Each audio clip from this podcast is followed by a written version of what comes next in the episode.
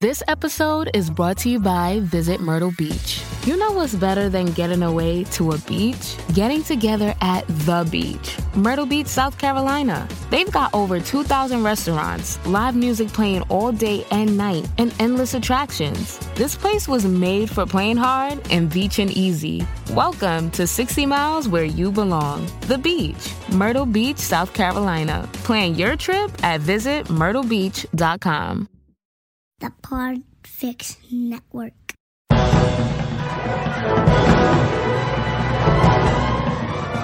Hello and welcome to episode 215 of the Filmmakers Podcast. Yay!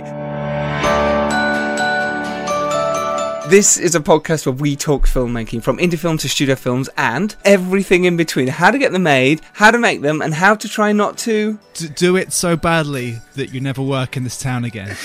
Welcome. Yeah, you, you did you did well. Thank you so much for joining us. Thank you so much for listening. Today we have on for you the guest, the wonderful filmmaker Jennifer Sheridan. She has made the fantastic feature film Rose a love story. Um, we're going to dive deep into that with her and have so much fun with her. Uh, we're going to dive in deep about how she made that, but also about her career so far and how she made and how I met her, the fantastic short film called Rocket, which she made with just her and her dog. Evan, anyway, my co host today, let me introduce him. You've actually heard his dulcet hair uh, swinging in the breeze, I imagine, or his beard rubbing against the microphone because it is long and luxurious.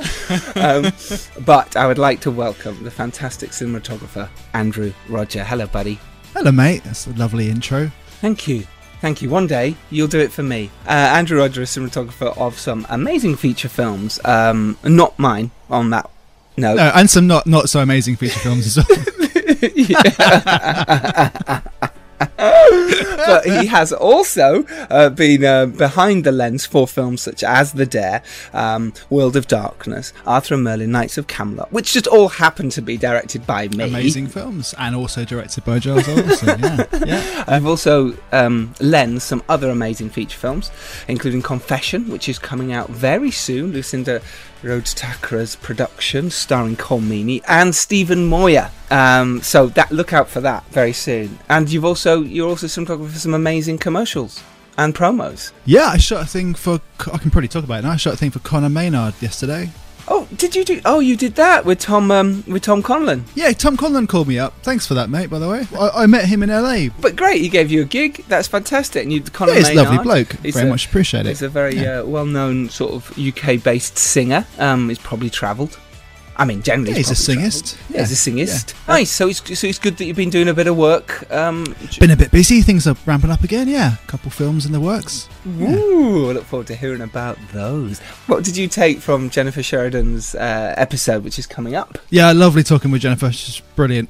Uh, learn about how, how she came up, really. Um, how she was an editor. Um, how that helped her. What that taught her about being a filmmaker. Oh, and why why why you should make a short. Reasons for making a short. Reasons for making a feature. What what I took from this, and what you lovely people listening will hopefully learn from this, is she talks about a way you should do your homework, but know it will change when you get on set. She also talks about not having too many expectations, which I really liked, uh, and also how you deal with the millions of decisions that get thrown at you every day when you're on set.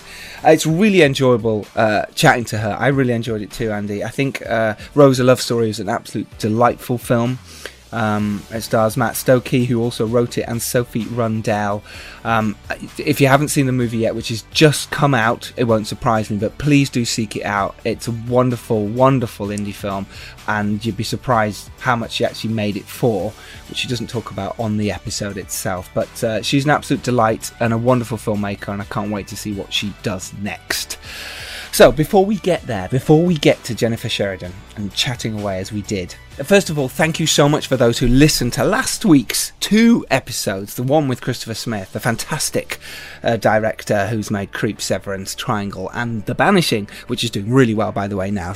So, if that's any of you lot have watched it, I'm sure Chris will be overjoyed. So thank you for listening to that. And also the Mank special. Well, that went down an absolute storm with you lot. For us, talking to HODs, talking to people not necessarily we always talk to on this podcast was brilliant. So if you haven't listened to that, it's talking to uh, the makeup designer, the costume designer, production designer, and the cinematographer.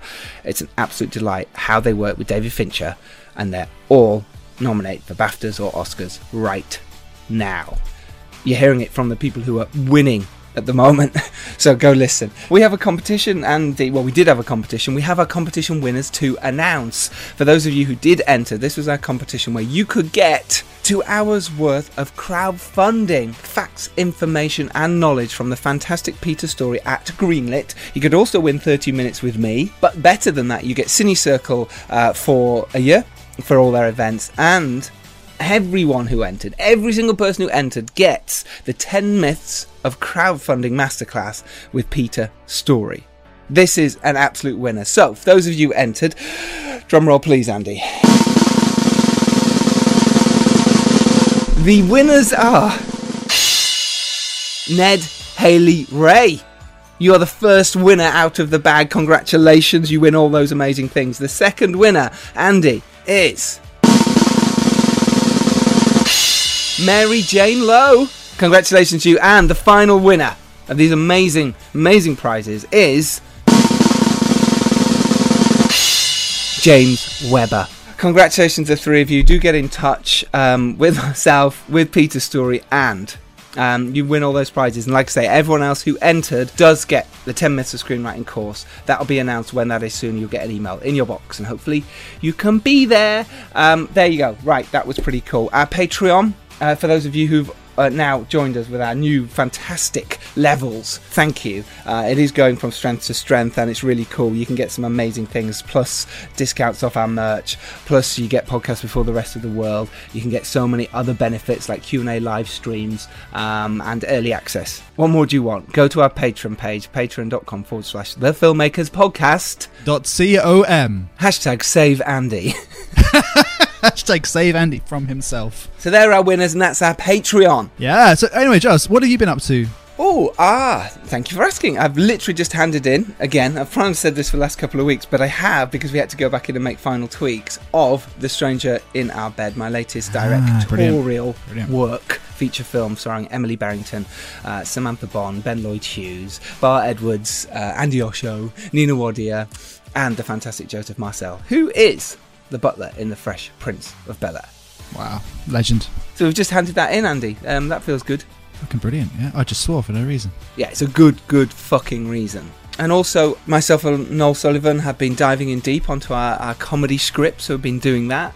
We have two of the projects that might be going very, very soon as well. So basically, just getting my head down and working really hard to make sure that they go ahead.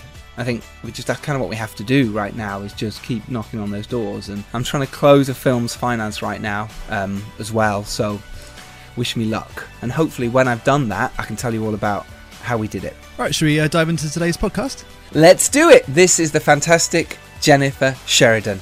Enjoy, everyone. Hey, Jen, how are you?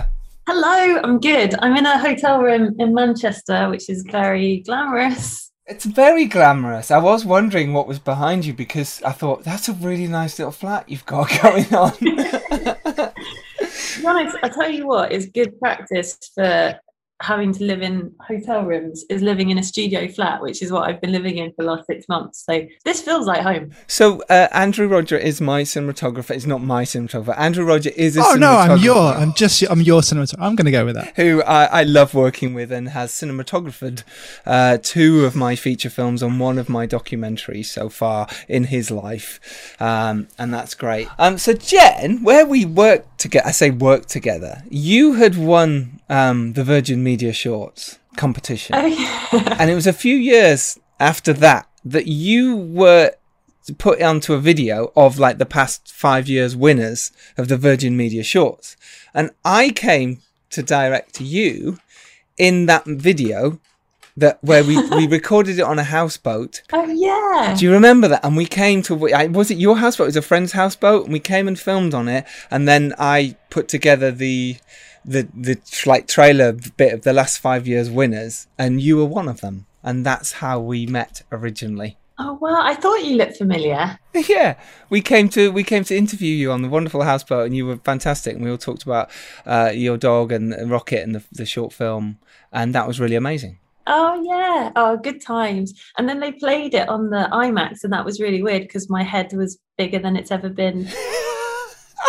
because they had that. It was like one of the final Virgin Media shorts, right? And they didn't invite me, by the way, so I didn't get to see that. And I'd have loved to have seen it on the big screen. But yes, I imagined that your head, not because you've got a big head, but because on that big IMAX screen that they were playing it, must have been crazy, crazy Yeah. close up shit. Yeah. Yeah, it was weird. I could have climbed into one of my nostrils in like real time. um, if anyone wants to see that um, Virgin Media Shorts uh, version, it is on my website. I think. I think if you Oh, search, really? yeah, gilesalderson.com, and then if you go, like, I think it's my short. It's I think it's in the commercial section or something like that. I think it's there. I might have taken it off now because I've done, done more since then. Aw, I know I it's on my. it. I know it's on my Vimeo. I've definitely got it on my Vimeo. And I can send you a copy and you can download it and keep it forever because it's really cool actually. And actually, Andrew Rodger, our wonderful Andrew Rodger, he shot some of the other stuff that's on there as well, but he just I didn't do your day. did. That's true. So how funny it all connects. It's nothing personal. It's just It's just, busy. You know? It feels personal. you should lie. take personal avengement against him. I just You didn't really feel should. capable of shooting that day. Um, like uh, the standard's definitely higher on your day. The photography. Well, interestingly, that was the day. do you- I don't know if you remember this, Jen, but the camera got stolen. Um, do you remember this might be happening? So as we came to set, the DP on that, the camera had got stolen, and he came and was. We'd set all the lights up and stuff, and he went, um, "Giles, uh, I haven't got the camera." And I went, "What do you mean?" And he went, "It got stolen before I'd come here. I'd, I hadn't checked because why would I?" And I'd packed everything, and the camera wasn't there. I don't know if you remember that, but there was a whole mad panic, and we had to hire another camera and bring it to you. Um, and that, that I think the lenses were what we shot, were what Alien was shot on, and if they turned up.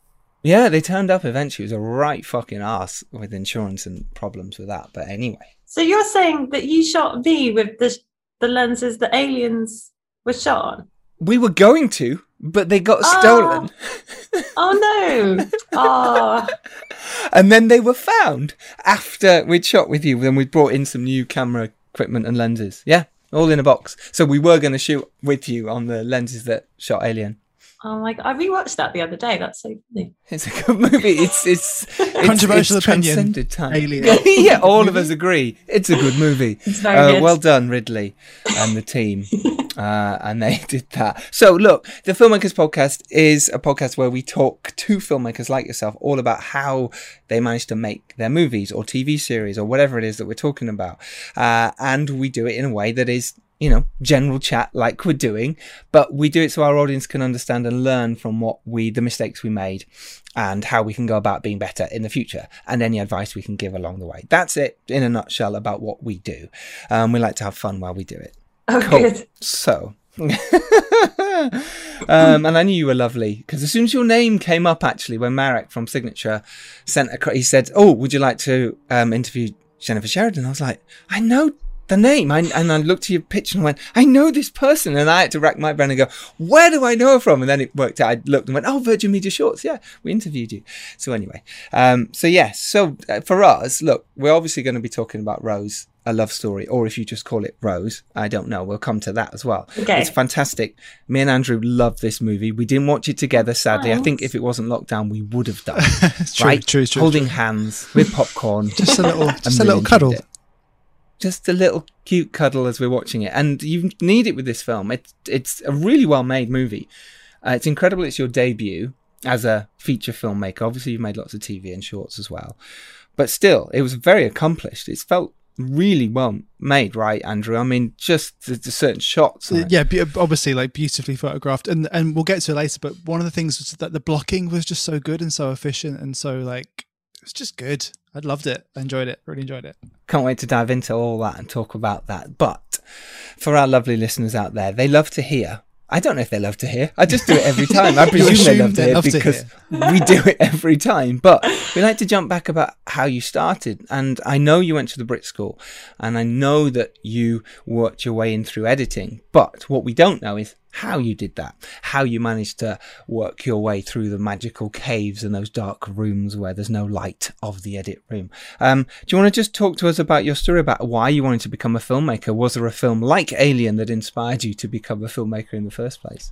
It's one of those things, isn't it? Like, there's obviously everyone watches films when they're kids, like The Goonies and Beetlejuice and all these stuff, and you kind of think, oh, maybe it was that, but I don't think it is that because everyone loves films when they're kids. Um, Yeah. Hey, you guys! Still amazing. If any kids out there haven't watched The Goonies, go watch it. yeah, it is amazing. Um, and then when I went to the Brit School, my teacher was this really inspirational guy, and he was called Dean Peckett. And he was like, "Oh, I think you'd like this film," and he he gave me a DVD of a, a film called The Eye. It's like an Asian oh. horror. Oh, Oh, yeah, yeah, yeah, yeah. yes. Yes. Yeah. Yeah, yeah, yeah. And I watched it and I was like, oh my God, this is so incredible. Like, it's really creepy and weird. Like, at one point, there's like this ghost woman with a really long tongue licking a kebab and holding a dead babe. It's I like, remember what? this. Yes. You know? Proper dark, weird horror stuff. Proper Asian yeah. horror. And Yeah. I was just like, wow. It was just not like anything I'd seen before. And I was went back the next day. I was like, "Sir, oh, I love that film you gave me. It was like so good." And he was like, "Cool. Do you want to watch this Battle Royale?" And I was like, "Yeah." And then Yeah. yeah. How can I just ask though, why he thought? How old were you at this point? point, and why did he think that you might want to watch this really dark horror film uh, with the tongue rolling all the way out? that's a really good question. Thank I was you. um I was what like 16 17 it must have come out of a conversation we had we had a bit of a fraught relationship i- i- when we first um I know he's like this. Yeah, I hate this girl. I know what I'm going to Scare her away with this. Scare her away with this. It's absolutely crazy. because he set he set us all this task to analyze the first five minutes of a film and I chose Gladiator Right. And like Mhm. analyze the first five minutes of the film and he pulled me into his office after reading my essay and accused me of plagiarizing and he said that the whole that I'd made up a film. I was like, it's Gladiator. What? This he's also wonderful, but also an asshole at the same time, and it's Yeah. uh, it's this weird juxtaposition I'm having with this guy, this relationship I'm now having. Well, exactly. So which must felt the same. I sort of thought he thinks I'm a bit of a joker and like not taking this seriously and stuff. And I was like, no, but I am. I see. totally analysed Gladiator. Did he not believe it's a real film? I look, what doesn't make sense to me is that it would be so much harder to make up the first five minutes of a film and Well, write an essay about it yeah, than just watch one and write an essay about it. totally. And plagiarize someone else's work on that would be, you know, even harder to do than actually do the work. That's crazy. And so I had to bring in Gladiator and be like, Yeah, I was going to say, did you bring yeah bring it in and show yeah, it? Yeah, I was like, here's the DVD for Gladiator. I can't believe you've accused me of this. I'm outraged. I can't believe you've given me a shit mark. I worked really hard on this. Here's proof. Watch this movie, motherfucker. And then he went, I know. he put you. He probably went home, watched Gladiator, and went, motherfucker. right, I'm gonna teach her. that was his way of like trying to make up for it. Great. So you watched that, and that inspired you this crazy Asian horror, and then Battle Royale after that to go. Yeah, all right. I want to do this as some sort of career. At that point, because you were at the Brit School, you, did you know you wanted to do sort of move into the sort of production side of directing, or even producing, or even writing? Uh, Was it an early thing that you knew you kind of wanted to do that? No, it, it was it was it was really that I was like I thought films were super cool, obviously. Uh I really wanted to tell stories, but I didn't know we had a really good radio program at the Brits. So I was like, oh, I want to I want to work in radio. that that didn't last long. So when I went to uni, I did like a radio and television production course. Just because you thought that was the way. To, yeah, you liked it. Was, there's, there's something really magical about Yeah, radio. true. Um, I totally agree. There is. So I can see the appeal. Um, I used to do a radio show at university I used to really enjoy it. I think that's why I like doing the podcast now. But I used to really, uh, and then I did radio. I actually t- did radio properly. I did Capital Groups. I did the breakfast shows around the country for ages. Hi, that was Westlife. Hope you're having a great day. It's six twenty-two. Up early, like me. I did Partridge every time. Aha, Fanny. Never stopped. I- I- I never stopped. I still do it now. It's brilliant. It's so much fun. So I can see the appeal of radio. So, but then you you were at uni doing that, and you thought, oh, maybe this isn't for me, and thinking, I want to get my hands on the camera. Is that kind of what happened? But yeah, because they didn't. Maybe I didn't really read the course outline, but they halfway through year one, they were like, right now you have to choose. You have to choose between radio and TV. And I literally had two pieces of paper. One said radio, one said TV, and I was like, Ooh. and then I just put TV in and was like, TV, TV, and then yeah, And from there, you kind of like, uh, did you make a short film at uni, or how did you start to make films? How did you start to do it? Because it's always the difficult bit is going from I'm at uni and I want to make TV and films, but I don't know how to do it. yeah. And I hope that the stuff that I made at uni never sees the light of day. 'cause Oh, it was me so too. bad. Oh, yep. no it was it was terrible but actually what was re- what did come out of uni that was really good was my love of editing. So i, I started editing at uni really loved it. Um, and then i used to make like little title sequences and stuff for our multi-camera stuff. And my lecturer said oh i see you do motion graphics. And i was like yeah. Uh, even though i just taught myself off youtube. And he was like i know someone that's looking for someone to do that part-time and I was like, okay, brilliant. So I started working for this guy, thanks to my lecturer. And then he said, Do you edit? And I said, Yeah, I edit. And he was like, Okay, just edit this little behind the scenes thing and edit this little corporate thing. And so a year out of uni, I was working full time for this guy, like editing just random stuff that he would give me. So I was really lucky. That's really lucky, but also inspirational. It's like two teachers inspired you, and one actually got you work. You know, paid work. I hope. Yeah. Um. That that's fantastic. What I just t- touching on there is the fact that you taught yourself to edit. Now, I believe that all filmmakers should know how to edit. I, you don't have to be an expert editor, but if you can learn it, you, I just think you become a better filmmaker. I mean, Andy, you could edit before I could, I think, in terms of, I mean, not in terms of competition wise, but in terms of, and I remember asking you for help and it was the fact that a DP could edit, I felt was just wonderful. You know, I think it's so important. Yeah, I'm, I'm sure, Jonathan, I'm sure you're the same way. If you understand that part of it, it's such a key part of filmmaking that when you shoot, you're more efficient. Definitely, absolutely, yeah. And and it's such a great place to it's like a playground, isn't it? There's no what I love about the edit is that if something doesn't work, you can just go, well, why don't we try this? And then you try something else and that doesn't work. And it doesn't matter if it does or doesn't, at least you're exploring stuff. And sometimes an idea can spark something that does work. And I love that part of it. Yeah, for me, it, I mean, I, I taught myself from YouTube videos as well, and I taught myself from banging my head against the wall. I, I, I find it so frustrating, but I kept at it because I had to. I was doing a corporate for someone, and I needed the money at the time, and I just kept teaching myself, like, how do I do this? How do I do this? And eventually, it was like, oh, and like when I started making shorts and eh, properly doing it, I was like, oh, okay, the coverage is so important. You learn so much from editing just so vital that people really think about that as filmmakers and go, yeah, I'm just going to put myself on a course, or I'm going to watch YouTube videos, or I'm just going to shoot some snails in the garden, a snail race, and I'm going to edit it together. It's a long short,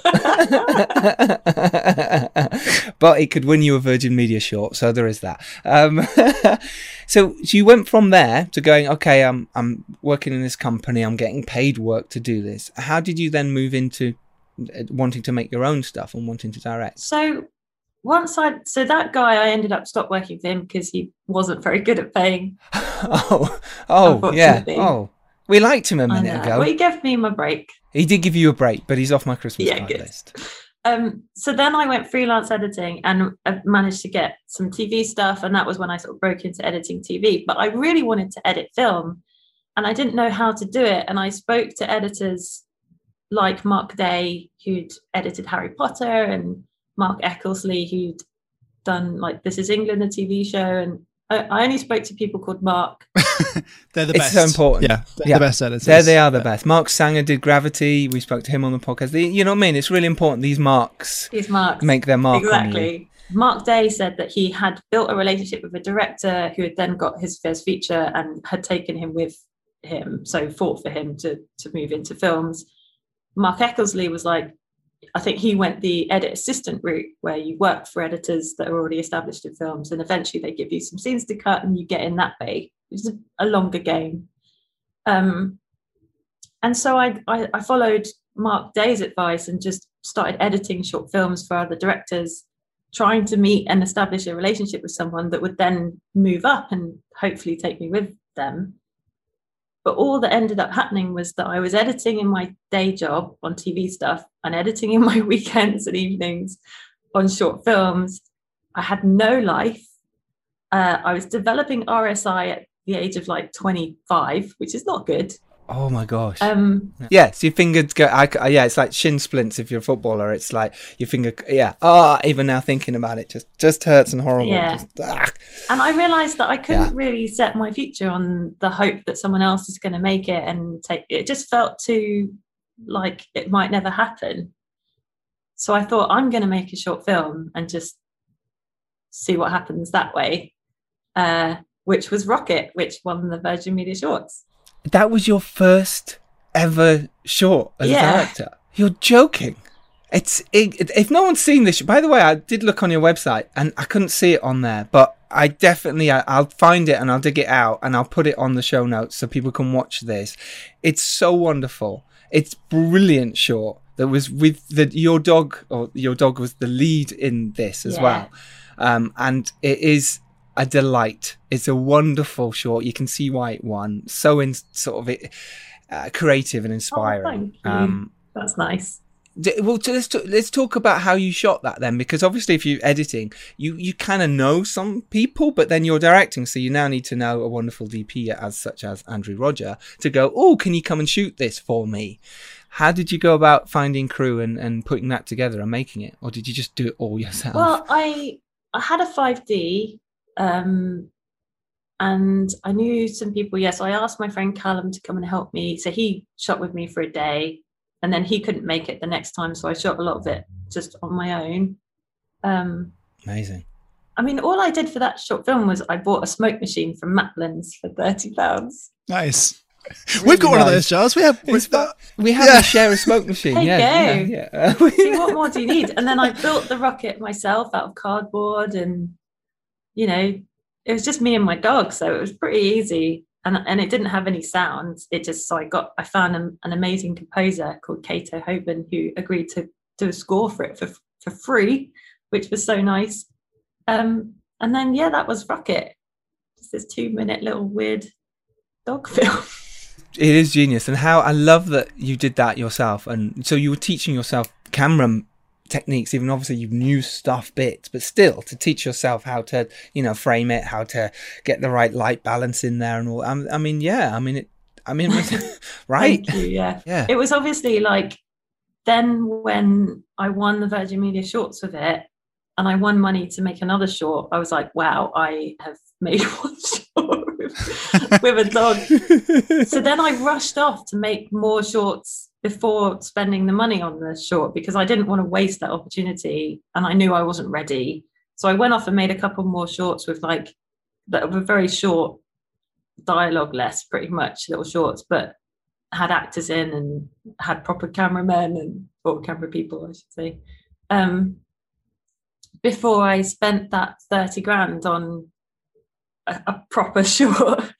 that's so clever that's actually really because most people have just gone oh it's, it's, i've got 30 grand now let me just go shoot another one but you went no no i want to make i want to make sure this is really good this 30 grand and done in the right way and as far as i remember that short you made for 30 grand was also incredible as well what were the two before we get there though what were the two or a few that you did in between was that still you with the 5d going around shooting them No, I had my brother-in-law. Um, he had a like a what did he have? A Canon 300, C300. I think he had. Yeah, so we shot we shot them on that. They were just like little. One was called Catch, and it was about a fisherman who hooks a girl through the world and pulls her in out of her boat and into his boat through like a parallel universe. That was weird. but you, that's what it's about, though. Experimenting and doing things to try, see what happens. If it doesn't work, well, it's Yeah. all right. It's totally fine. And then the other one was just like this kind of weird sci-fi about this futuristic game of ping pong. They were okay. They weren't amazing. but you learned what you learned from making them, right? Yeah. But here's here's the thing, right? With Acoustic Kitty, and I feel like a lot of filmmakers will relate to this. With Acoustic Kitty, which was the 30 grand BFI backed one, I was like, okay, this is it. Now, this is my break into the industry. Everyone's going to love me and, and want to work with me. And all it happened was I had a couple of meetings with agents who were like, oh, okay, what are you doing next? And I was like, oh, I don't know. Can you help me? and they were like, uh, yeah, okay, nice to meet you. And and nothing happened. And I and I think it was a bit of a wake up call because I was like, you know, you sort of something like that happens and you think, oh, this is it. And then when it isn't, you kind of have to reset your expectations again lower than where they were and start again and, and try and figure out what the next step is. And for me, that was I need to make another short that does I, I sort of went on a bit of a tangent thinking maybe Acoustic Kitty wasn't festival friendly enough. So I made a, an emotional short and I thought that will work. And actually, what I was doing was, it, I mean, it was a story I was passionate about, but it, it, I was trying to kind of please the industry and hope that that was the right thing to do. And, and it ultimately it isn't because unless you're making stories that you want to make, you're not representing yourself well. And it doesn't even really matter if the industry goes, oh, that's good or it's not good, because you've set your tent up as like, this is what I am. And I wasn't a, an emotional, you know, filmmaker. There are, there are filmmakers out there who make, you know, heart wrenching films really well. But I am not that. I'm a high concept person. I like big ideas and and like worlds and sci-fi and horror and things that aren't totally just set in reality so it was it was a real journey for me and that's why i've made so many shorts because i was trying to figure out who i was and it just took me a while It's really cool to hear, right, Andrew? Because so many filmmakers sort of do try and please. This is what the industry will want. This is what will get me the next gig. But actually, with shorts, it is sometimes just about making something that you want to make. And just it, sometimes they have to be your calling card. But you know, you made Rocket, which is fantastic. But that doesn't mean you're going to make a dog movie. exactly Do you know what I mean? Yeah. It's all about you as a creative voice, as a filmmaker, and having that as just these are my shorts, everyone. Doesn't mean I want to go make any of these into a feature. You can, but doesn't mean you want to. And that's really interesting and really lovely to hear, actually, that being honest about what you do with shorts sometimes and why people do them. And what I found is once you, and you're probably the same now, once you're trying to make that first feature, and when you made that first feature, which you have, is no one cares about those shorts in the slightest. It's irrelevant i know it's fascinating. All the work and heartache you put into them, and they just go, "Yeah, cool. You made some shorts, did you?" like, like you made a, a promo for BP Garage. You know, that's what it means to them. It's nothing. Exactly. And actually, it's those shorts are so much more about you learning. Like when friends say to me now, Oh, I'm going to make another short, I'm like, Okay, cool. Make sure that you're doing one of three things. Like either you're learning a new skill, like maybe you've never worked with a Steadicam, try and work with a Steadicam, or, you know, or you're establishing a, a new relationship with someone that you think could go forward, like a DOP relationship or an actor relationship that you want to establish, or a writer. Um, or you're doing something that pushes and elevates what you've done before with your shorts. And as long as you're in some way elevating yourself through that short, because I know people that have just made shorts and, and a lot of their shorts feel the same. And you're like, okay, well, why do you keep making shorts? Because you have to you have to be pushing yourself every time and and not resting on your laurels and going, okay, what what can I do this time that's different and that makes that is pushing my skills further? Because they're so fun shorts but they're also you know like you said they're hard work. You hardly ever have any money and people are working for free and it's you know they they can be quite heavy going but fun. But you you just have to know why you're doing it i think Uh, yeah, I love that. Andy, your thoughts on that? How how did you jump from from shorts to your first feature? What was it that made that happen? and what's actually funny having said that acoustic kitty wasn't what I'd hoped it would be, it is actually the way that I ended up getting my agent because I, I I'd sort of become quite like I don't need an agent. Uh, I don't need people like the BFI or you know I don't need all those people. Those people don't get me. You know, Yeah. I'm like a renegade uh, filmmaker.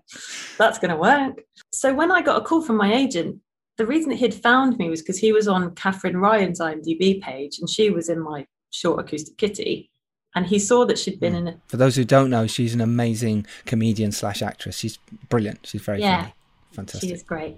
And, he saw that she'd made a short and he clicked on the short and he saw my IMDb page and he just reached out to me and said, Can I watch this? Because I don't think it was available online. And he said, and, You know, and any other stuff you've got. And I was like, Sure. Not really even knowing who he was and sent him the shorts. And then he said, Can you come in for a meeting? And I was like, Sure. Not even really knowing. Are you going to talk about Katherine Ryan throughout this whole thing? Why am I here? yeah and I, I sort of went into the meeting with a very like i don't really need an agent attitude. Um and he was like so what do you want to make? And i told him the feature that i wanted to make which wasn't Rose but it was like a passion project that i've been working on for ages. And i was like yeah so that's what i want to do. And he was like okay cool. Well we'd love to sign you. And i was like oh uh can i think about it and he was like yes, yes. Keep the power. Love it. Absolutely. Yeah, and then I went off and googled them properly and looked at who else was on their books and was like, okay, yeah. Um, so I signed with him. I, at that point, I was starting to get work as a director in commercials. So I was starting to get paid for directing work as well as editing work. And it was a bit of 50 50. Um, but then the commercial work sort of dried up and I was more editing again and feeling a bit sad. uh, and then he was like, uh, I've sent you a script. I think you should read. And I was like, okay, cool. So I read the script for Rose. I was like, wow, I love, I love this. This is great. And he was like, okay, cool. Well, I'll introduce you to Matt. You should meet. Let's see if you get on, which we did. And then the rest, as they say, is history. So Is long road down history. Yeah. it's never quick. I mean, maybe yours was. I don't know. Maybe you're going to say, no, no, it was a really quick turnaround, Giles. you know, uh, I met Matt, money going in the bank the next day, and we were filming in three weeks.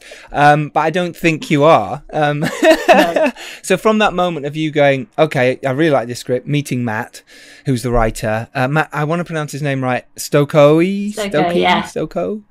Stokely. Stoko. Okay, Matt Stokoe. You met him and yeah, you got on really well. You were like, right, I want to do this.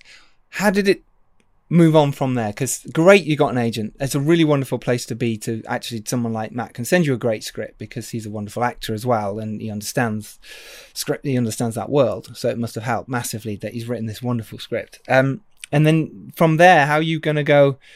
How do we find the money? How does it work? So, if, if you can talk us through that, it'd be wonderful. Okay, so so Matt and I sort of worked on the script, and Sophie Rundle came on board quite early because her and Matt were working on Jamestown together. And she saw that he was writing a script. She asked to read it. She had some thoughts. He really liked her thoughts and was like, Would you mind coming in on this, like as a creative? And so the three of us would sort of talk through script notes and ideas. And they'd be like in Budapest, dressed like ye oldie people, and I'd be on this side on Skype. Um, but it was really cool so cool. and super collaborative. So we probably spent about 18 months doing that, you know, getting the script into a really good place. And once we felt like we'd done that, um, my wonderful agent, Rob Taylor, because the Artist Partnership, who are who are an agency, they represent loads of great actors like Uma Thurman and Emily Blunt and people like that. But they also have a development arm that kind of put people together and make projects happen. So through that and through the fact that Idris Elba had just made a film that got into Sundance, Rob had these connections and just put the script with me attached and Matt attached and Sophie attached out. And we managed to raise um, just over half what we thought we needed to make the film. And then we tried to find some more money which we got a bit from a company called Fields Park, who also have a post house in Wales. So they they came on board and would do the post. Um, but we still weren't quite at the target number that we were told by a line producer we needed to make the film. But I had met these two scrappy producers called April and Sarah at the Aesthetica Film Festival in York, like back in 2014, I think was when we met.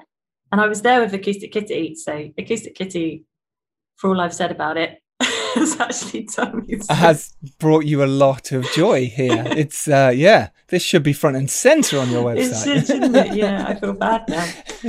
Um, but yeah, I met April and Sarah there, and they would produce loads of shorts. They were also actors and um, just really like great attitude, real can-do people. And we just made like a little short together the year before that was just for fun. Um, but it was it was using a Trinity rig, which is comes back to what I was saying about I really wanted to use a Trinity rig, so I made a short where it's one shot with a Trinity rig. Will you explain for our audience what a Trinity rig is, please? So a Trinity rig is like a Steadicam, but it's on a an arm, so it's strapped to a man or a, or a woman.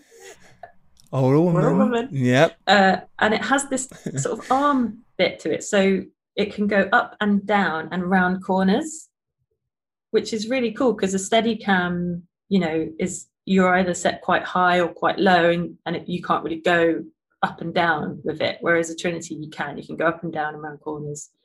Um, so it's really cool. It's a really cool bit of kit. 1917 was predominantly shot with Trinities.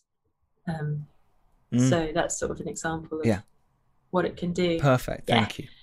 Um, so yes, yeah, so I brought April and Sarah on board, and I thought with them and their tenacity and ability to get great people together, we could probably do it for the amount of money that we had. And so we thought, let's not try and raise that last hundred grand. Let's just go and shoot it for what we've got and make it happen and make it work. And and I'm so glad we did because we could have been waiting for that extra hundred grand for years and years. You just it might never come. Then your actors go off and do something else, and that becomes a problematic. You know what I mean? It, it I love that attitude, and it's really lovely to hear so many filmmakers go, "No, no, I have to make it for this budget because a line producer told me it was this, or this is what it should be made, or I heard a film like this was made." No, no, make it for what you've got. You can do it. You can, and you know you don't have to cut that many corners. You still had a budget you know, you can still shoot it. You can also at that stage adjust the script, you know. I'm not saying obviously if you've got like a massive shootout dinosaur explosion scene. Which all my films do. So, and that's like key. Andrew's not so much. yeah, and that's key. It's key for everything I do. but if it's not key to the story, maybe you could lose the. I, have been told I should probably lose those sometimes. It's the first thing Andrew says. You took out the exploding dinosaur. No, right? no, no. I'm convinced yeah. we can get the 18 million for the dinosaur. Uh, and then 20 pence for us to shoot the rest of it. Wouldn't be a Jaws movie if it wasn't. The, Sorry, Jennifer. so, so. Do you know what also really, really helps? And it comes back to what you said, Andrew, which is that when you have worked in the edit and you know the bare bones of what you can cover a scene with, if you've got 15 days to shoot a film like Rose, um, that knowledge is, I mean. Did you say you shot that in 15 days? Yeah. Wow. Okay. yeah, that's impressive. That's really impressive. Hey, it's Kaley Cuoco for Priceline. Ready to go to your happy place for a happy price? Well, why didn't you say so? Just download the Priceline app right now and save up to 60% on hotels. So, whether it's Cousin Kevin's Kazoo concert in Kansas City, go Kevin, or Becky's Bachelorette Bash in Bermuda, you never have to miss a trip ever again. So, download the Priceline app today. Your savings are waiting. Go to your happy place for a happy price. Go to your happy price, Priceline. This episode is brought to you by Visit Myrtle Beach. You know what's better than getting away to a beach? Getting together at the beach. Myrtle Beach, South Carolina. They've got over 2,000 restaurants, live music playing all day and night, and endless attractions. This place was made for playing hard and beaching easy. Welcome to 60 Miles where you belong. The beach. Myrtle Beach, South Carolina. Plan your trip at visitmyrtlebeach.com. Well, did you just not sleep? I mean, you're all in that little hut, just going, yeah, yeah, no, it's just, yeah, yeah. You look tired. Perfect. I'm just going to shoot. Fifteen days. But we would, I was really Wow. economic with coverage and I tried to cover as many scenes as I could in like one or two shots. Like some scenes I'd covered literally in one shot because, and it's scary when you do it because you're like, ah, I should probably like just pick this up in singles just in case I change my mind in the edit. Well, you as the editor are thinking coverage, coverage, coverage. You as the director going, yeah, no, I need to shoot this now. I've got to get on Yeah. with it. God, But sometimes playing with your own head. sometimes those restrictions i think can really push your creativity i think restrictions are good in filmmaking it's it's so weird being on this bbc show where to me the budgets are like crazy and and people are going oh no you can't you can't do that and i'm like but this is so much money and you're telling me no i think everything expands to meet the edges of the budget eventually um so it's half half of one and six of the other that's not the same But it should be. yeah, it's damn well should be. So, okay, so now you're going, okay, we're going to shoot on the budget you've got. You've got your brilliant team around you, uh, Sarah and April helping you do this. How did you then Uh, set about? Because, you know, the location's incredible. But like, I'm like, what? Where did they shoot this? This is beautiful. How did you plan to do this? Obviously, you'd spent 18 months on the script, getting it spot on, which is vital to do that, to really put your director's voice on it, but also to make sure this holds up because you're playing with real money now with real people and you want to make your money back for investors and get it to a brilliant distributor like Signature who are putting this out there. So how did you go about that from that stage where you're going, look, we've managed to find some money, which is incredible by the way to do that. Really well done. How did you piece it all together and uh, how what was the lead up to the shoot? Well, it was actually Sarah, my producer Sarah, who found the location. And and what was great about the location was that it was a privately owned wood um, with a bunch of holiday lets cottages on it, and which meant that we could live there and shoot there. Um, and then when I went to the location with Sarah and we looked at it, I was like, okay, like none of it was absolutely perfect, but that exterior cottage was good. And that interior of that house, we could use that kitchen and that bedroom. And then the bathroom in this cottage down the road is is nicer than the other bathrooms. So we sort of I sort of did it like that. I sort of um I said, this is our exterior cottage. And the interior that we shot in was actually a three-story house, and the exterior was just one and a half stories. So I sort of had to create a jigsaw in my head and move the bedroom that we shot in, which was on the first floor, and pretend that it was on the ground floor. So we built a wall with a door opposite the kitchen so that when they go through that door, they're actually just walking into like a backstage area. But when you cut it, it looks like they're walking into the bedroom, which is on the first floor. The magic of it all. I love this. And Yeah. then we sort of we sort of created a in our head the house and then restricted ourselves to only shoot in the bits that would make sense to, to that house existing when it didn't. Absolutely. Whereabouts was this location? You don't have to say exactly if you don't want, but whereabouts in the world? Was it it's UK? It's in Wales. It's in Wales. Yeah, not too far from the Brecon Beacons, a bit, I think, south of there. Cool. South of the Brecon Beacons. Yep. Yep. Absolutely I know it well. no phone signal, no internet, completely cut off. it does sound amazing, which can be brilliant. But then sometimes when you do need that phone single, sig- signal, signal, um, that is really important as well because it's that it's it's kind of nice to be cut off. But yeah, if you do need that extra bit of petrol, you do need someone to bring some food, and you can't contact them. It can be frustrating. Oh frustrating. yeah, and then of course it snowed like really heavily, and we were snowed in completely to this place, which we weren't expecting. We were prepared for it because my producers are geniuses, but um, we didn't expect the level of snow, and we had to really embrace it with the film and reorder the shoot so that we did all of our exterior things in the middle week or like in the middle of the shoot, which we'd planned to do at the end, but we had to get them in before the snow disappeared for continuity. And it was quite crazy, but it really lends like a, a different look to the film that we weren't expecting, which is cool. It, it's magical. Andy will talk about that it, this in a second, I'm sure. But uh, for me, I, w- I would, it looked like Scandinavian. You know, it's so beautiful. Really did. Andy, please jump in and say how amazing it looked. How did you meet Martyna? She was introduced to me by April and Sarah because she'd worked on a short that they'd produced. Oh, she did Pandorica. Okay, and the Last Passenger. Right. Yes, I've heard of her. She's great. Okay. She's fantastic, and she she really relishes not using too much light. Uh, like she she kind of um, works really well with restrictions. She's also, I mean, such a workhorse. You can't get her to put the camera down. You're like Martyna, just put it down. take five minutes. Rest your back. I like the sound of this. I like the sound of Hey. it. Don't be giving me ideas, uh, Jen. Yeah. This is great. No, but you, some you you know, like you say, it seems like you have found a real team player there. What was the first conversation you had with her in terms of you know designing the look of this and talking about how you're going to shoot it? Because that's really important as well. Working with your cinematographer, they are your right hand person on the shoot.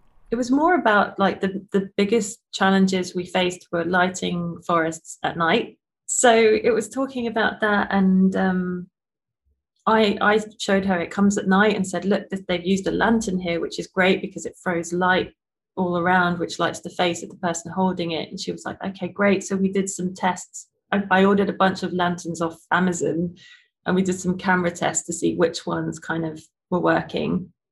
Um, yeah, she's just she's just like she's really smart and she she's very adaptable and, and like has just great ideas and it was a bit of a match made in head heaven really Yeah, I, I I think her work on this is just incredible. Like I Giles would tell you this. I don't love a lot of DP's work, but watching that, it's just, ah, so tasteful and so brave. And the stuff with the lantern, um, you know, and, and the stuff in the woods where you you let the woods go dark, and and that's how woods are at night. It makes perfect sense. You know, uh, yeah, I, I loved it. It was fantastic. Uh, T- talk to me about um so the scenes where your actors had a lantern and they were lighting themselves in the, the scene how did you block that through how did you talk that through with them I, I'd sort of been to a place during the day where I knew I wanted to film the scene and then I'd sort of walk them through where I wanted them to start and where I wanted them to end. Um you know part of it is like there's a bit where you know when they're sort of on their date and they're talking about what they do on holiday and like they sort of end up at this frozen lake and it's so beautiful and you it is hard to see that it's a lake in the film. I don't even think you really do see that it's a lake. So they sort of stop and the camera just moves around them and and then it's behind them by the time they hear this noise and they turn. It was just it was just getting the timing of stuff like that right with them really. But i mean matt and sophie are such pros. I mean we wouldn't have been able to do it in 15 days with without having actors of that caliber. I mean they they are just amazing. You know they they only need a couple of takes and they nail it every time. They're so great. So we that helped a lot But you must have done rehearsals with them before. Did you talk? I mean, like say you're working when you're working through the script with them for the 18 months beforehand. Whenever Sophie was on those calls with you, it sounds like she was on them a lot with Matt. So therefore, you had all that time to work through the sort of the nuances. But did you also do rehearsals as well? You know, once you actually got the money and you could get it up on its feet before you got to set. like you say, because they'd both been so, I mean, Matt had written it and then Sophie had come and brought everything that Sophie brought to it. So they knew that script inside out. You know, they'd discussed it to every inch and every line and they knew it inside out which obviously helped a huge amount so we did we did sort of read through stuff and we'd block stuff but there wasn't a huge amount of rehearsals they just didn't need it Well, let's um, let's just describe what Rose is for people who don't know, and then we can play the trailer. Shall, I- shall I? Shall I tell people what it's about in my partridge voice? No, No, because yeah, that'll don't. ruin it. 'cause it gripped by a violent, terrifying illness. No, no, Yeah, because right. it ruins You're it. right. It's funny. I enjoyed but this that, is a but brilliant let's- film yeah, and it let's it deserves the- the yeah. love I of enjoyed it. that. Uh, doing it in a proper paid for advertising voice. Gripped by a violent, terrifying illness, Rose lives in seclusion with her husband, but the arrival of a stranger shatters the fragile refuge they have built. You're a good man. I'll love you forever. Why being weird? Hmm. I want you to take me out. And what was the food like? Like really fancy fruit. Come on, What? Eat, please. you know, like um, uh, lychee. Yeah, okay, fair. Fancy fruit. What else? Grilled octopus. What is the weather like? So warm that you could sit outside and you could smell all the food cooking on the grill and smell the salt water coming from the sea.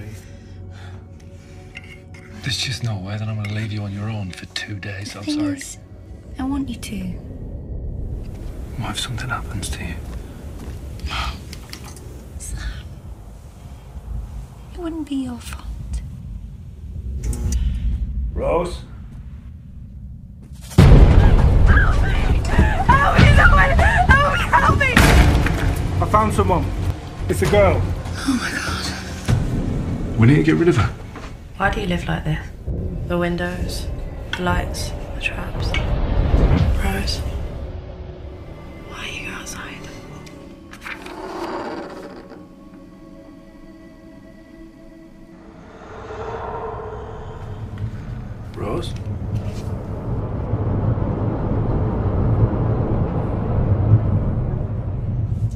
We have for dessert?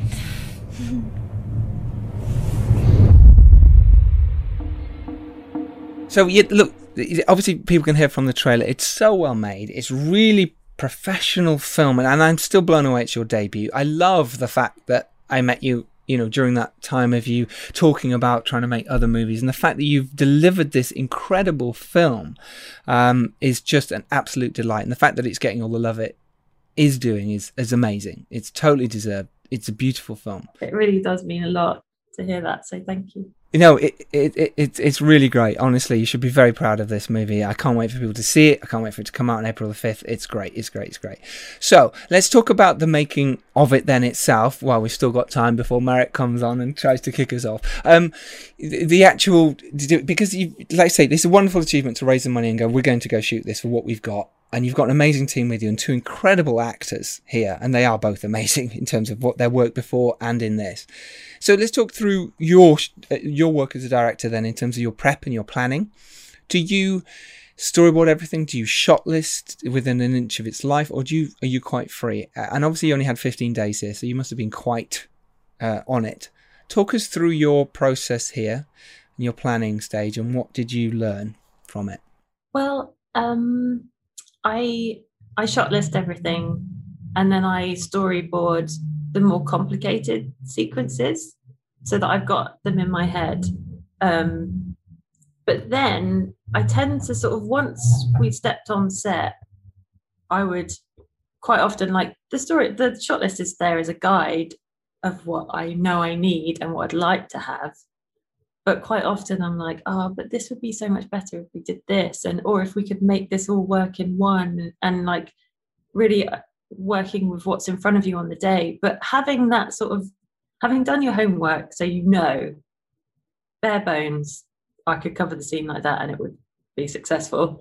Um, and if we had time i'd love to also do this shot here and this kind of thing with the camera to come into it and, and out of it and that kind of thing but then I, it always ends up changing because as soon as you step on set with your DP and you go, oh, that's where the light is. Oh, in my in my shot list that wasn't there, so now we need to move people here, and you know, being really adaptable, I think, is such a such a big part of filmmaking, and and quite often just not having too many expectations of things in your head, like having a very loose idea so that when you come on you're not holding on too tightly to anything and you can kind of just go okay yeah that's not going to work. Let, like how should we do this? And figuring it out in the day is really fun. So yeah so that's sort of how i have continued to work is i shot list everything so that it's all in my head as a bare bones. And then as soon as i talk to a dop it starts to change and move. And then on the day it changes and moves again once you see the actors and what they want to do and how they want to move and how the environment works so yeah that's how i work Perfect. Absolutely, same as me. I, I, and it really is important to do that homework first, like I say, and then throw it out. But yeah, absolutely, it's it's really right. How did you cope on set? Because it's something that we often don't talk about. Is the difficulties of actually having your brain on fire for in this case, solidly for 15 days, it's really difficult. Um, and it, it, someone, I think I've probably said this, it's like comparing it to organizing someone's wedding, but the bride keeps running away and she's on a horse and you've only got bare feet and you're on, on, you're on that ice pond that we couldn't see in the movie and you're slipping and you've got to get them, right? That's, you know, a perfect example. And there's exploding dinosaurs going off behind you. Um, so how did it feel? How did you cope mentally, physically, and what could you, you know, tell us what you've learned from that and taking forward to your next film? What I was really worried about was I was worried that I was going to get tired and that my brain would start to slow down and I would because I'd never done something that was 15 days before. I'd only ever done like four days of shooting in a row. And I was like, what's that going to be like? That ended up not being a problem because actually the process itself was so exciting and invigorating that every day I woke up with energy ready for the day. But there was definitely a moment, I remember it very clearly. I was stood on a in the forest on a hill. Um, we were losing light. One of the props, I think Matt's axe had been left on the other side of the forest and, and we had to go and get it. And there was this sort of deer carcass prop that had just been taken out of the box. And it, it was supposed to be a, a special prop that we'd spent quite a bit of money on that had a pump so that it could look like it was still breathing and it was dying. And when we opened the box, there was no pump. so it's like, uh, okay, so it's so it's dead. This is an example of me trying to hold on to an expectation because I was like, no, no, no, there's something we can do. Like you could be off screen with a stick, just like poking its chest. So and that obviously didn't work. And and and uh, and then suddenly like someone came to me with a costume question and there was another question coming at me and it was like a really overwhelming moment because I was sort of disappointed by that and then this and the prop and everything. And and I remember just for a moment sort of my eyes sort of slightly glazing over and, and in my head panic stations and I was just like I don't know what to do. And in that it was so crazy because at that time our script supervisor fell over and dislocated her knee. oh my god! Oh, the pain of that. I Fuck. know. And she was this really like stoic Irish girl, and she was like, "Don't worry, I'm just going to pop it back in. Give me a second. Oh, Jesus! Fuck's sake! but it was like suddenly that was the priority. Like, make sure she was okay. Get the medic up here. And once Orla was okay, it totally refocused my mind, and I was like, okay, here's what we're going to do. The dude's dead. I've given up. That's fine. Not not not Orla, the yeah. deer. Just so we're clear exactly. here. Yeah, great, great. Um, let's string yeah. up the blood here. We'll shoot this scene here. We'll have him bury the thing over here. And it, it was like it just refocused my mind. It was thank you, Orla, for dislocating me. she bought me some time and you could get your head back in that because it does happen to us all the time. And I remember on The Dead, my first movie, my debut movie, and I had that moment where I had no idea what I was doing. Just one of those blank moments. And I turned to Andy and he, I just went, Andy, Andy, I'm lost. And he went, No, you're not. This is the plan. Remember, we talked about it last night. You're going to do the wide from here and then you come in the close up, remember? And you're going to do that. And I went, oh, Thank you. And it sometimes needs either someone to dislocate their knee or someone else to, to remind you what we talked about last night over dinner. Yeah, it's the same thing. it's very similar, very similar. I don't know where I was going with that, but it does. It's sometimes having people around you or having your the mindset to just stop for a moment and go, it's okay. You're allowed to have these moments. You're allowed to do that. It's okay to say, I don't know. Just give me a minute. Let me think. Or say yes to something and then change your mind and go, actually, nah, nah, I've changed my mind. I know you've just spent ages putting your blood on that, or I know you've spent ages art directing that, but I've changed my mind. It's okay to do it as long as you do it in the right way to say it's going to be better for the film. I'm not doing it to piss you off. No, do you know what? You're so right because since that, I've spoken to other directors and I was and I've told them that story and they've been like, oh my God, yeah, I had that exact same thing on this show that I was doing. I think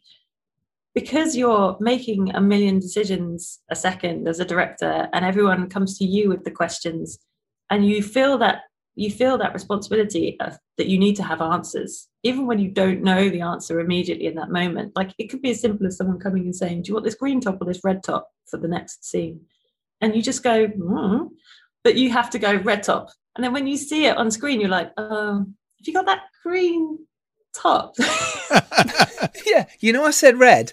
I didn't mean red. What I meant was green red. yeah, green. exactly. Yes, correct. But also, It's so true. But you're allowed to do that. yeah, have you guys read a book called True? So it's called True Indie: Life and Death in. Oh, True Yeah. Indie. Don Coscarelli. That's it. Yes. Yeah, yes, I have read that one. It's really It's good. Really yeah, good. really good book. And what I love about his book is is that he kind of he's really relatable, but he'll also at the end he gives you this like five page like quick film school on how to shoot an indie film and the rules that you shouldn't do.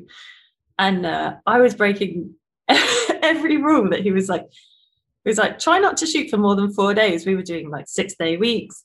He was like try not to have dialogue pages that are more than like dialogue scenes that are more than three pages and i was like oh you know and all this stuff and and it it really threw me i mean it was a great book but it really threw me before the film because i thought i'm doing this all wrong but it's too late Fuck it. Rules are there to be broken, right? definitely Yeah, and you like I say you've made a brilliant film, and you've like I say you learnt from that. What what would you tell yourself now, looking back, and what could you tell people moving forward? Sort of, if you could have a word with yourself now of a young Jennifer going about to make this film to the older Jennifer, is there anything you would uh, advise her on? i would say trust your instincts and stop and don't worry about like try not to worry about other people's expectations. Just set your own expectations and then if you can meet those or at least feel like you've done the best in every scenario that you could with the tools that you have and the knowledge that you have at that moment don't beat yourself up afterwards because you have the power of hindsight. You know just just be trusting of yourself and your instincts. Because at the end of the day in those moments that you, that we just spoke about that's what you're relying on. And when they pay off it's so incredible. When you get into the edit and you go oh i really risked that only covering that scene with one shot but it totally works and it's actually my favorite part of the film. That's so rewarding. It's so, it's such a good feeling Yeah, no, it so is. And I was lucky on, on the dead to have Andy there a few times when I'd said, I'm just doing one shot on this. I'm just having the coverage, just going to follow the boy all the way on this one long lens. And I, I remember at one point on that, and Andy, I'm sure remember this. And I just went, Oh, Andy, I really, I'm really worried about the edit now. My edit, I was like, Oh, I, shoot, let's put a different lens on. Let's shoot this. And Andy, can you remember what you said to me? I, I don't know. Was it near lunchtime? Because it's. I think it was something like, fuck off, mate. We decided this was great. You oh, know oh it's yeah, great. stick Trust to the in yourself. right? If you got one. stick to the plan. If you've got one, yeah, but you did, you did say that, and it's so important, and it's just trusting your gut. You're so right, and it's learning from that and going, yeah, I- I, know what I want from this, and okay, if I'm wrong in the edit, fine, I'll be it. It's my sword. I'll live and die by it. But being that wishy-washy thing where you're kind of going, oh, I'm hedging my bets, and then in the edit you think, well, I could put it in, but then you don't. You know what I mean? It's actually saving time on set, but also in the edit of you giving yourself too many choices can be a problem. I guess you save energy of, of the crew as well, right? I mean, if you're and, and your cast, you know, if you're not doing 18 takes of something or loads of coverage, you can go right done that, move on. And actors love it, right? Let's talk about your actors real quick. Um, in terms of that and that process for them must have been amazing, right? Saying, "Cool, cool, we- we're in here. We're just going to probably get one take or two. Go for it." Because it is heightened performances as well. You know, it's right. It's out there. It's beautiful. It's controlled, but you know, there's a lot going on. So Try Matt and Sophie are in a relationship in real life as well as in the film. Yeah, in fact, they're they're um, gonna have a baby soon, which is very sweet. Amazing! How cool is Um, that? Yeah. But yeah, so in on one side that was great because all those intimate scenes and those shorthands and those little intimate moments were just like so easy to handle because they they know each other in that really special way. Um, but then when it comes to the scenes where something awful happens to one or both of them, they feel it a lot more in a personal way. And I hadn't anticipated that. I hadn't anticipated that asking them to do numerous takes of something quite where something horrendous is happening to someone that you love in real life is going to take a real toll on you. And it, it took them coming to me and saying, Look, I, I've got one more of this, and that's it. And I, I was like, Okay. And I just had to respect that because if an actor comes to you and says, I've got one more of this and that's it, then that's then that's it. I I just I don't agree in those kind of directors who will just beat an actor up for the sake of a shot that they like or you know i think you have to be really respectful of people and and take them at their word because matt and sophie want the film to be fantastic. Of course they do because they're invested in it. They were working for free and all of this stuff. So if they come and say we cannot we cannot do much more of this. You i was like okay fine. And i just adjusted. I was like okay cool. Well what do i need now for this to complete and make sure that I've got it? And, and just yeah just trusting them and being open and communicative with them and asking them you know like there was a scene that's very violent towards the end of the film and I knew I had missed a shot. There was a shot that I needed and and I knew it was a big ask to, to say I need you to go back into this really intense scene right in the middle of it just so I can pick up a shot. So I did a cut of the scene in order to show them you know the scene and say look this is where it's missing. I'm so sorry i didn't get it on the day. It was a continuity thing because the blood was at this level at that point and you know and i just missed it. Um can we can we do it? And i think it was that level of respect that said that sort of got them to go yeah okay yeah we can do that now that we understand why we can do it Absolutely. That explanation and talking and being honest and open. And because you showed them the scene, they probably went, well, this is great. I can see now if you put, drop that in, it will work uh, probably better for this scene. Yeah, it's so important having that open communication and being the voice on set, you know, that can do that and also later.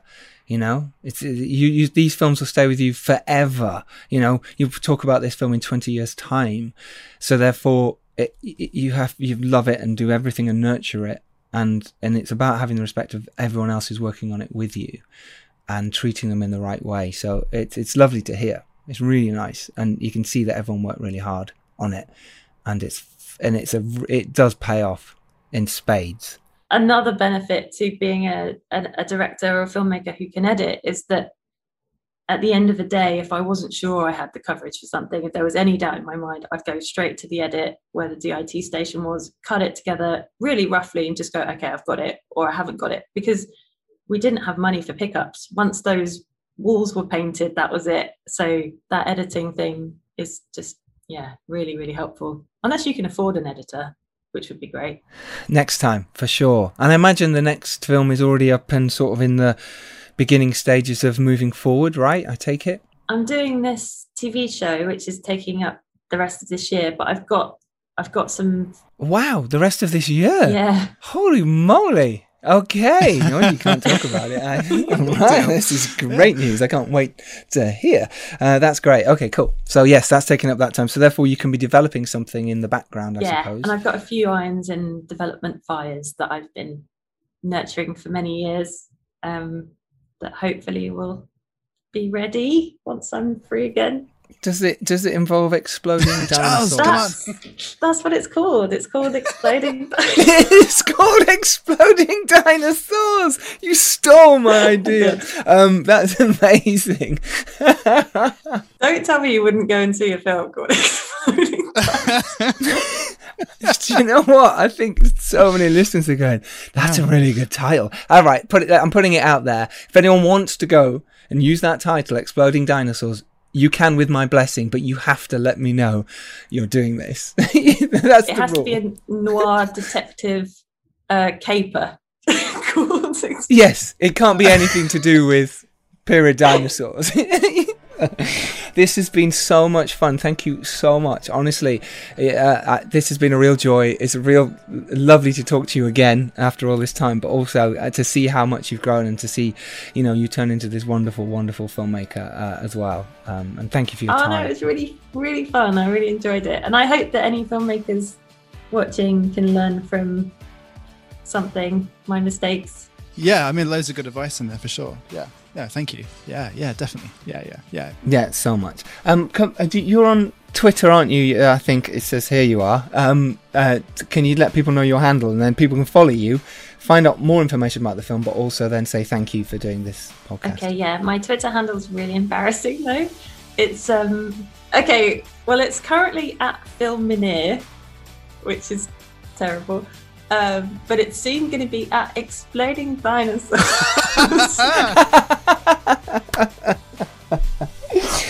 I love that. It's already taken. It'll be too Right, long. It's a bit long, yeah. it's a fit bit long. it. And then my Instagram is Jen underscore Filmineer. I really embraced it. You can also change I'm that. not gonna. You embraced it. What it? No, please don't now. Filmineer should be stuck and forever. Uh, you can follow me at Giles Alderson, which is my name. Um, uh, and you can follow Andrew Rodger at I'm too good for it. No. too big time.